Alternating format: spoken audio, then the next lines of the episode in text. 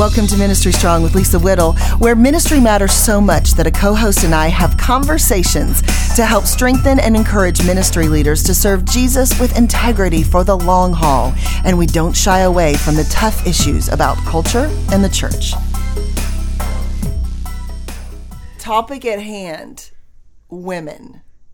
You ready for it? I think it's a dangerous place for me to be in.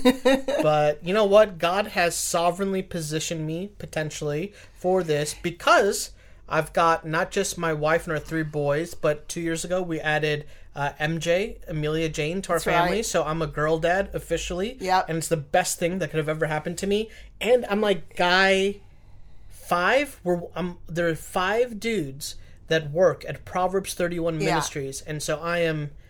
I am surrounded. You work with women. That's right. You work with a lot of women. And you and I have worked together before. So you've entered my circle of trust, which is not easy to enter, by the way, Joel. I will point that honored. out. Yes. Let's talk about women in ministry. And we're going to go there. And I think it's super important to talk about this in the context of limitation. Mm-hmm. That's kind of the frame that I want to want to dive into here. It's like the context of limitation and being held back. And I can tell you, Joel, as a woman and as a woman who talks to a lot of women, and you've probably heard this conversation too. Mm-hmm. Women in ministry feel held back. That is a fact. Yeah. So, I think it's important that I just acknowledge that, Yeah. and and affirm it, and um and just say I see it, hear it, and and experience it uh, from an outside perspective. And so I think sometimes what can happen, Lisa, is like you know it's like you feel like you're crazy. Like, am I? Is this really a thing? Is it not a thing? Like what? And I just want you know I just want to be a person as a guy on the outside that says you're not crazy like it is a it is a real thing and i'm glad that we're going to address it or at least attempt to tackle this conversation yeah, today. Because this is a big topic. So we're gonna we're gonna do what we can.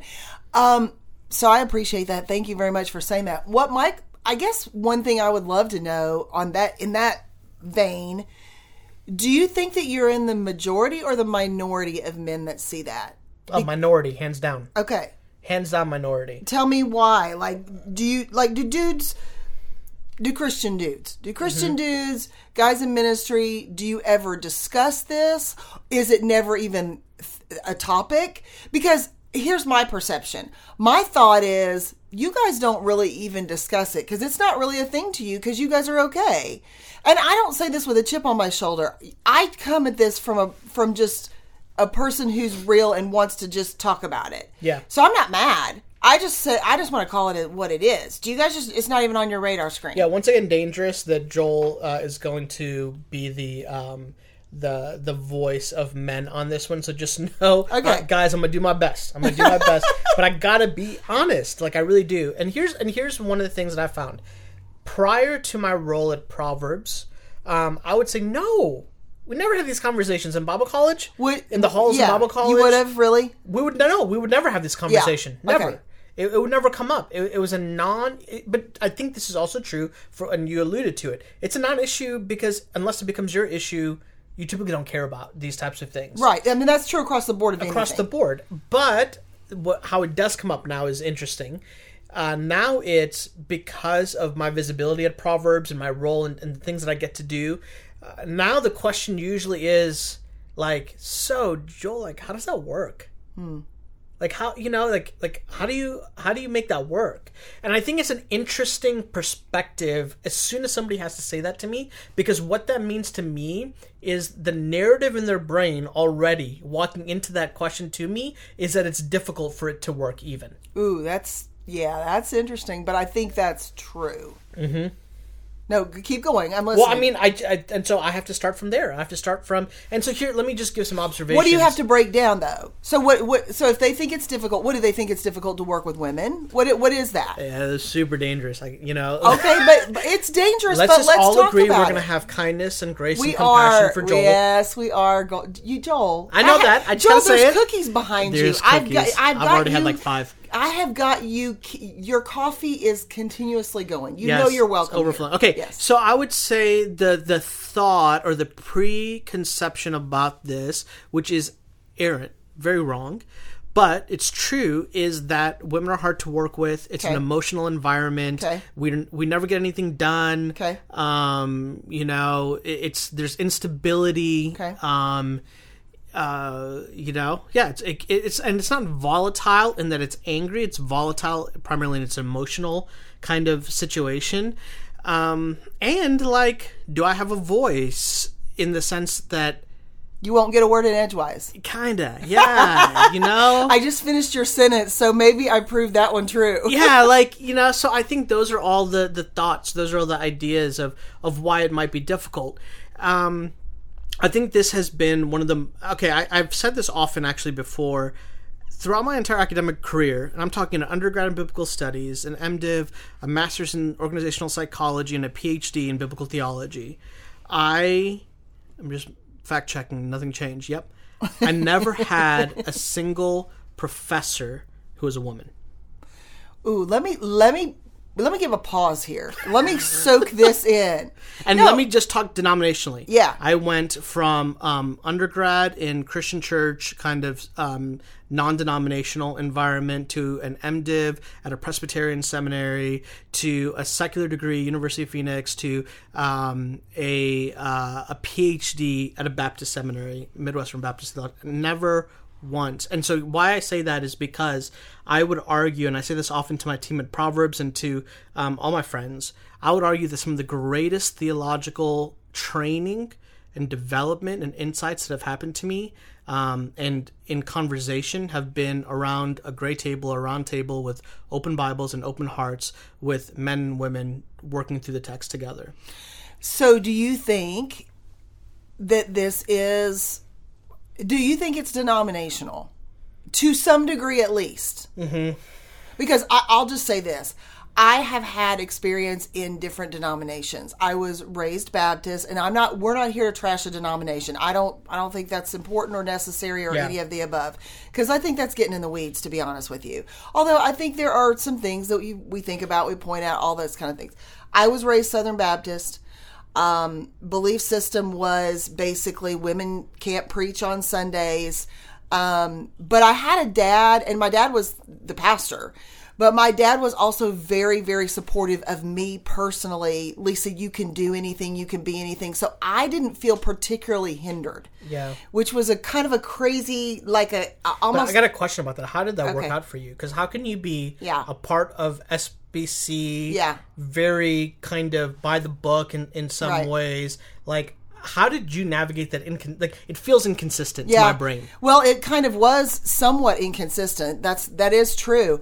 But I will say the older that I got and the and the more that my dad watched me use my gifts and the more my dad was kind of out of his rigidity of where he was pastoring in his younger years. Like he'd had a public fall. He'd kind of gone through a lot himself. Mm-hmm. He changed a lot. Right. I also am not sure that he ever uh, fully agreed with me pr- preaching, let's say, on a Sunday somewhere, but it was his daughter. And so I think for him, the what he what he observed with me using my gifts was stronger than some kind of doctrine that he adopted as a Baptist pastor. Now I don't know. You can you can assess that how you will. Yeah. But I will say that he either changed his mind, and I don't. We never talked about it. Huh. I will either. I will say he either changed his mind about what he believed, or he was willing to just cheer me so handedly that he didn't care. Yeah, I think this is so like it, interestingly, I think it's a value system that that and it doesn't become personal. It's how we opened this until it's become until it becomes your issue. That's right. It's not going to become an issue. Yeah. And um and here's another interesting thing that I think is important for our discussion is like how, how okay, let me ask you this. How have you navigated what are like the technical term I think is like theological triage. That's what I've heard uh, discussed. Okay. How do you determine what are like things that we got to die on the hill about? Mm-hmm. Things that are like, mm, I've got a biblical conviction on Right. this, and yet I can be charitable and honest that there's multiple views on it, and then things are like y'all gotta get over it. It's it's it's not even worth wasting our breath over arguing this thing that's like truly just a conscious conscience issue. Where does women and their uh, ability or inability to serve vocationally in ministry or in their giftings fall in those three categories for you and then how have you navigated that place this could be a two hour discussion.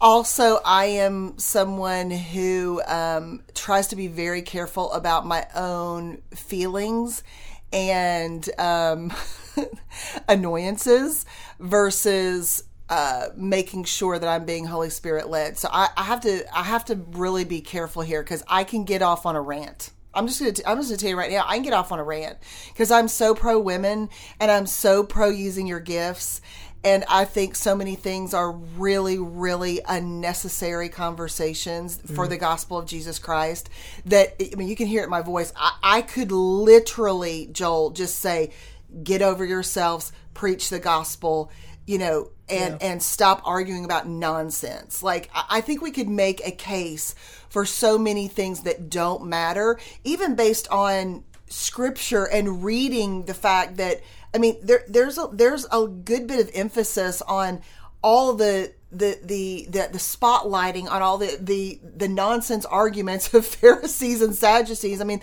there was some time spent on that in Scripture. Yeah.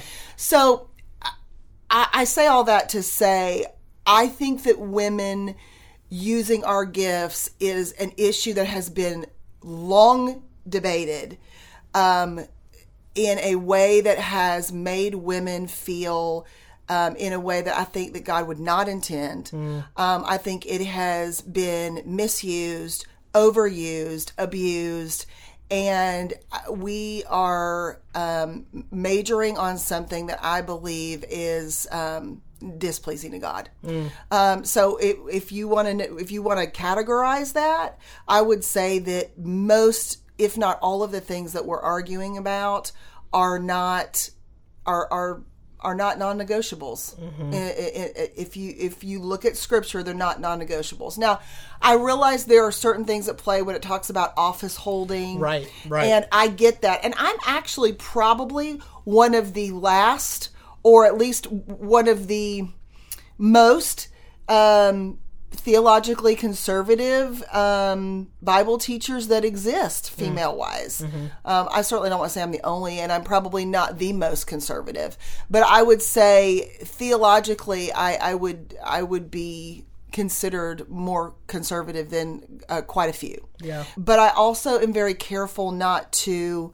Um, I don't like labels. I really don't, and so I don't use them unless at all necessary. yeah Let's put it that way. yeah i think that's so good As a leader, do you ever feel like there's not enough of you to go around? Maybe you feel alone or that you're too busy helping others to tend to your own needs. Do you ever wonder who you should talk to about your life? If so, I want to tell you about Anchored Hope and the excellent counseling available to you today. Anchored Hope brings care and counseling to ministry leaders like you, as well as the people you serve. They offer convenient and confidential virtual counseling with professionally trained and theologically educated counselors. Choose a counselor based on a specific issue or contact the Anchored Hope team to ask for a recommendation based on your needs, or partner with them as a ministry and utilize their services as a helpful extension of your team. As a shepherd and leader, you have to have a place you can trust for your own help and healing. To explore counselors and schedule your first session, visit anchoredhope.co. If you use code Ministry Strong at sign up, you'll get 10% off all your sessions through 2023. Again, that's anchoredhope, H-O-P-E dot C-O. And don't forget to use code Ministry Strong when you register. Churches are full of hurting people, and pastors spend a lot of their time helping hurting people get better. But who is helping our pastoral leaders heal from their own hurts, anxieties, and struggles? When these hurts aren't healed, how do they affect their ministry? Right Now Media partnered with best-selling author and psychologist Dr. Henry Cloud to answer these questions. A Church That Heals is a free video series that Right Now Media designed to encourage church leaders in their own process of healing. Taught by Dr. Henry Cloud, A Church That Heals explores how spiritual growth and formation can lead to healing clinical issues, relational struggles, and professional discouragement. In this series, Dr. Cloud shares how leaders who are healed can better lead churches that heal. To access this free five-session video series, visit rightnowmedia.org slash ministry strong. That's rightnowmedia.org slash ministry strong. Leadership can feel lonely, but it doesn't have to be that way. Jenni Catron and the Foresight Group offer a Women in Leadership online coaching group designed specifically to help female leaders find confidence, clarity, and community. Women in Leadership is a four month virtual experience with mastermind groups and live instruction from highly successful female leaders like Dee Ann Turner, Alli Worthington, Jo Saxton, and more. This is the perfect opportunity to invest in your leadership so you can lead others better. The next group begins in June. Sign up today at getforesight.com slash ministry strong. That's get the number four S-I-G-H-T dot com slash ministry strong. Use code ministry strong 10 for 10% off. I think what I found is like there's um, the non-negotiable for me is the dignity that is inherent in women and that they're made in the image and likeness of God, just like men. And so that dignity is just like it, anything that that puts into question that innate dignity is a is a big deal for me, right? It's something that we need to fight uh, for. And then the problem, I think, is well, what does that dignity allow for us to do in ministry? and what is that uh, that where where does it lead us in terms of um, what we should do, what we shouldn't do, or how do we accept it if we if we disagree? Here's where I would I would go with the people that are on the opposite side of the conversation that look at it and go, well, I disagree with it. How do I how do I deal with it? I would say you deal with it by getting over it. if it's if it's a non dignity issue and if it's a secondary issue that is based off of personal conviction, and if the gospel is being preached, then it you have a responsibility. We have a responsibility to uh, to I think it's Romans thirteen talks about it to pursue peace if possible, all within your means. You know, and sometimes that means for me, at least there are a lot of theological things that I could debate about, that I could disagree about. More often than not, I find myself thinking in my brain, hmm, that's interesting. I probably disagree, but they could be right. And if they are right, good for them. Let's move on. Right. No, I think that's really good and also a I think a seldom adopted philosophy that I would love to see adopted more. I, I think people people don't even understand how to be reasoned anymore. And I appreciate what you're saying there. Also, I want to say this too, as you were talking, something that came to my mind is I think for women, and I, I feel safe speaking on behalf of us in this way. You were talking about the dignity piece. I think for a lot of us as women, the fact, e- e- any of the arguments that happen about our giftings feels a little bit like arguments about uh, we, we feel like our dignity is at stake. Right. i don't care what the argument is. I, I mean i feel like why are my gifts on the table right. for you to argue about? I don't care what you're talking about in what context. I don't feel like that is something that should be debated by people by by men. I'll say it. And i, I have i have raised two men I have been married to one for 27 years and I love men. I am very pro man and I don't like the trend of bash men to elevate women. I right, think that's right. anti gospel actually and I think it's damaging. Yeah. I also don't think it's necessary. I feel very um, free and elevated as a woman in my own space without needing to do that. Um, I, I I just don't feel like we need to have I, I don't want my gifts debated uh, by men uh, as as to whether I should use them because my dignity feels at feels on the table when that happens. I don't care what the issue is. So I think there's a lot of women that feel that way. Well, if you're even debating what I can do here and there, why is that not personal between me and the Lord? Yeah, that's so good. So I mean, you know, it, it, you you get into these conversations of should a woman uh, be able to use her gifts on the stage? Should she be able to be on church staff? Should she only be relegated to using them online? Like this is why we have these issues is why why are we having these debates and are they worthy debates? And why are we why, why is all this happening? Let me have, let me I think that's an important question, but I here's what I found. I found most people that are debating this this is going to feel super dangerous for me to say this, but I feel like dudes are the are the ones that are debating this the most. No, well, of course they are. That's right. That's the truth. I so, mean, uh, yes. my question for you, because I know what I think, because I'm a guy. My question for you is, what is the motivation for the debate? Why is there so much mental space, emotional space, social media space? Um, you know, social media, uh, whatever, just spilled on this particular topic in this particular way from men? I, am going to give you, uh, I'm going to tell you two things that I believe. One, I believe it is absolutely, in many cases, fear driven. Um, I think that anytime things like that happen to that degree and there's fierce, there's fierce debate, it's one of two things. I think it's either fear driven, or I think there is and I'm going to give guys the benefit of the doubt with this. I think there are guys who firmly believe they are withhold up upholding a scriptural um, theological belief and be it whether we believe the way or agree with the way that they're arguing it, we like it, we don't like it, we have to know that in their mind, that is what they believe and they are doggedly fighting for it. So I think one of the challenges is we've, we've, um, how do I say this? I think that we have begun to lose sight of the particular authority and influence that we have as ministry leaders. And when I say that, this is what I mean. I might have responsibility for a local church as a pastor, but when did it become my responsibility for every church and every pastor to, to hold to what I believe?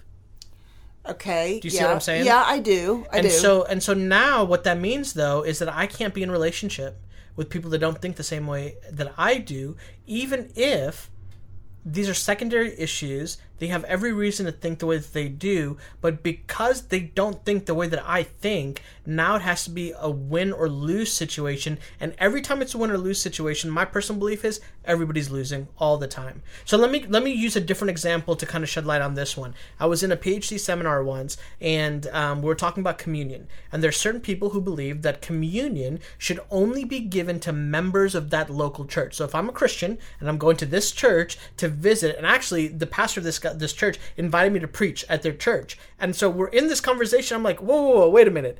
Are you saying that if you invited me to come preach at your church, that if you were having communion on that Sunday, that I would not be offered communion because I'm not a local member of that church? You responded by saying, yeah, absolutely. Now, we could fiercely debate that and talk about it and, and you know, but at the end of the day, I could leave that conversation and go, hey, you're a local pastor of a local church in a local setting, and I can respect the responsibility that you feel, kind of what you're talking about with those men that have a deep biblical conviction about this thing. And yet, it's got to also be okay for me to have my conviction in my area and him not try to silence me or um or or say that I'm in sin in an issue that isn't really dealing about that. And I think that's where that elevation happens or around this conversation that really messes things up for people because we're stepping outside of our area of like influence or authority or um, just what we should be kind of called to. And I think it's actually hurting relationships a lot more. Yeah, no, I agree with what you're saying. Here's what I know for sure as a woman. This is what I know for sure as a woman. I know that when I have walked into spaces when I was going to speak somewhere, I know that there has been a different level of me needing to prove myself than I believe. Now, I'm not a man, so I don't know, but I know that I have felt a different air of needing to prove myself that I could carry that stage than a man would need to prove. I don't think I've ever talked to a man that said, I felt like I needed to be able to go and prove I could. Now, I'm not debating that you might have had to follow some dude who was a really um, a speaker that's been speaking for 50 years, and you're like, I got to follow this guy, and he's a really. So there's levels to this. I get it. Yep. But I just know as a woman, I'm going to case in point, anytime I've been like a chapel speaker at a Christian university, right? Very skewed towards having at, at a Christian university, they, they typically have male speakers. Right. They usually have one or two women thrown in so that it doesn't look terrible. Um, and I love my Christian universities, but that's the way it goes. Not all, but but many that I've spoken at, right? So they throw in a couple women throughout the year so that they're so it's not just men. There's a different air when you go in there and you're a woman. You already know that the kids are thinking, "Oh, I got a woman speaker today." Can I mm. just be? I'm going to give you a Yeah. confession moment. Yeah. Because I was one of those kids Yeah. in those Christian colleges. You know what we would do whenever we saw A woman. The, we saw a woman. Yeah. That'd be the day that we would use our skip day. Right. Okay. So This is horrific. I'm confessing. But but Joel, sin. but this is important. Listen, I'm not mad at you. I would rather you I'm say at that. You know now, why, Joel? Because we women know it's true. yeah. So I'm. It makes me. It actually fills me with joy that you would say that because we don't want to pretend like that's not true. We already know it. But we need someone to say it. We need a man to have the courage to say that because we know that it's true. Yeah. And so when I get up there, I have a different kind of pressure on me. If it's, you know, it's not about performance, but it is a different kind of pressure that you feel that we carry. So not only do we carry the weight of needing to needing to speak, we carry the weight of knowing that we have this extra pressure of people don't have much to expect from you. People are not expecting you to be really have much worthy to say that is a dignity issue Right. speaking of dignity that we are that we carry inadvertently that we carry because this conversation has been going on for too long. And so here's what I want to say to this. What I want to say to the men that are listening is I believe that you can do a great work by one doing exactly what Joel said, being honest about what is really happening, the perceptions, the uh, belief systems, the lack of um, giving opportunity for to give women the opportunity to prove your perceptions wrong. Yeah. Right? I mean, part of this is Joel, we need some men to open the doors for us. Um, we are able to do things that you don't think we can do. And and sure, maybe maybe in the past you've had an experience with someone that hasn't a a woman that hasn't done well. But we've also had experience with men that haven't been well. And if we're going to give each other the chance in the body of Christ, we have to really give each other the chance. So to the men, I would say, be honest, open the door, give us some opportunities. And to the women, I would say, women, let's listen to what Joel has just said about what some of the perceptions are. Because I'm not afraid to hear those. I'm not afraid that sometimes the perceptions are that we have been difficult to work with, that we have been over emotional. And let's take care of our emotional business so that we have the respect uh, that we can on our end that we can do our part because I do believe we need to own what's true and we do need to do what we can so that we are the good co-laborers that we can be because it's going to take both of us. It's going to take both of us doing this. Yeah, I think we have to um, we have to return to what I refer to as the Edenic ideal. How did God create Adam and Eve in the garden? And there was a co-laboring together. There was um, responsibility, and there was dignity, and there was status, and there was standard, and, and and they had a role to work in together. When did everything go haywire between Adam and Eve? It was in the the one moment where it seems like Eve is separated from Adam, and there's a distance between them, in which Adam refuses to speak up for what is right, and which Eve um, entertains a conversation that should have never been entertained in the first place. Yeah. And so you can't say one is at fault over the other. I just wonder what would have happened if both of them were together and just lived out the ideal that God had given them. Yeah. Eve would have said, nah, hold up, bro. We're not having this conversation serpent. And adam would have said yeah we're done. It's time to move on. We know what our what our role and responsibility is. It is a co-laboring a co-relationship um, a complement complementary type of living. And i think that we've got to return to that ideal. It's not about an obliteration of our genders. It's not about um, no longer seeing women as women and seeing men as men, but it's actually a celebration of the way that God uniquely wired women, God uniquely wired men, so that we can complement each other and keep each other in balance and keep each other um, in a space where we can do the best gospel kingdom work that I believe when we do together in a God honoring way is going to go so much further than just a women oriented situation or just a male oriented situation. Um, and I just think what is at stake in front of us in order to see, you know, the one thing we know that for certain will usher in the return of Christ is the spreading of the gospel, the, the proclaiming of the goodness of Jesus out to the nations. And so I think this um, this principle of men and women working together and men, y'all, we've got to open doors that are reasonable, that are available to us, so that um, so that women are cherished and honored and valued. Um, it is not it is not an option; it's a necessity.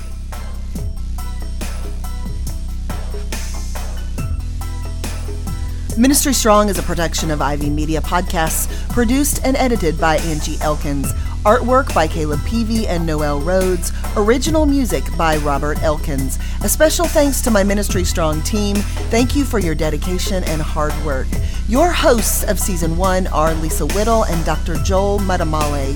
Thanks so much for listening. Let's get strong in Him.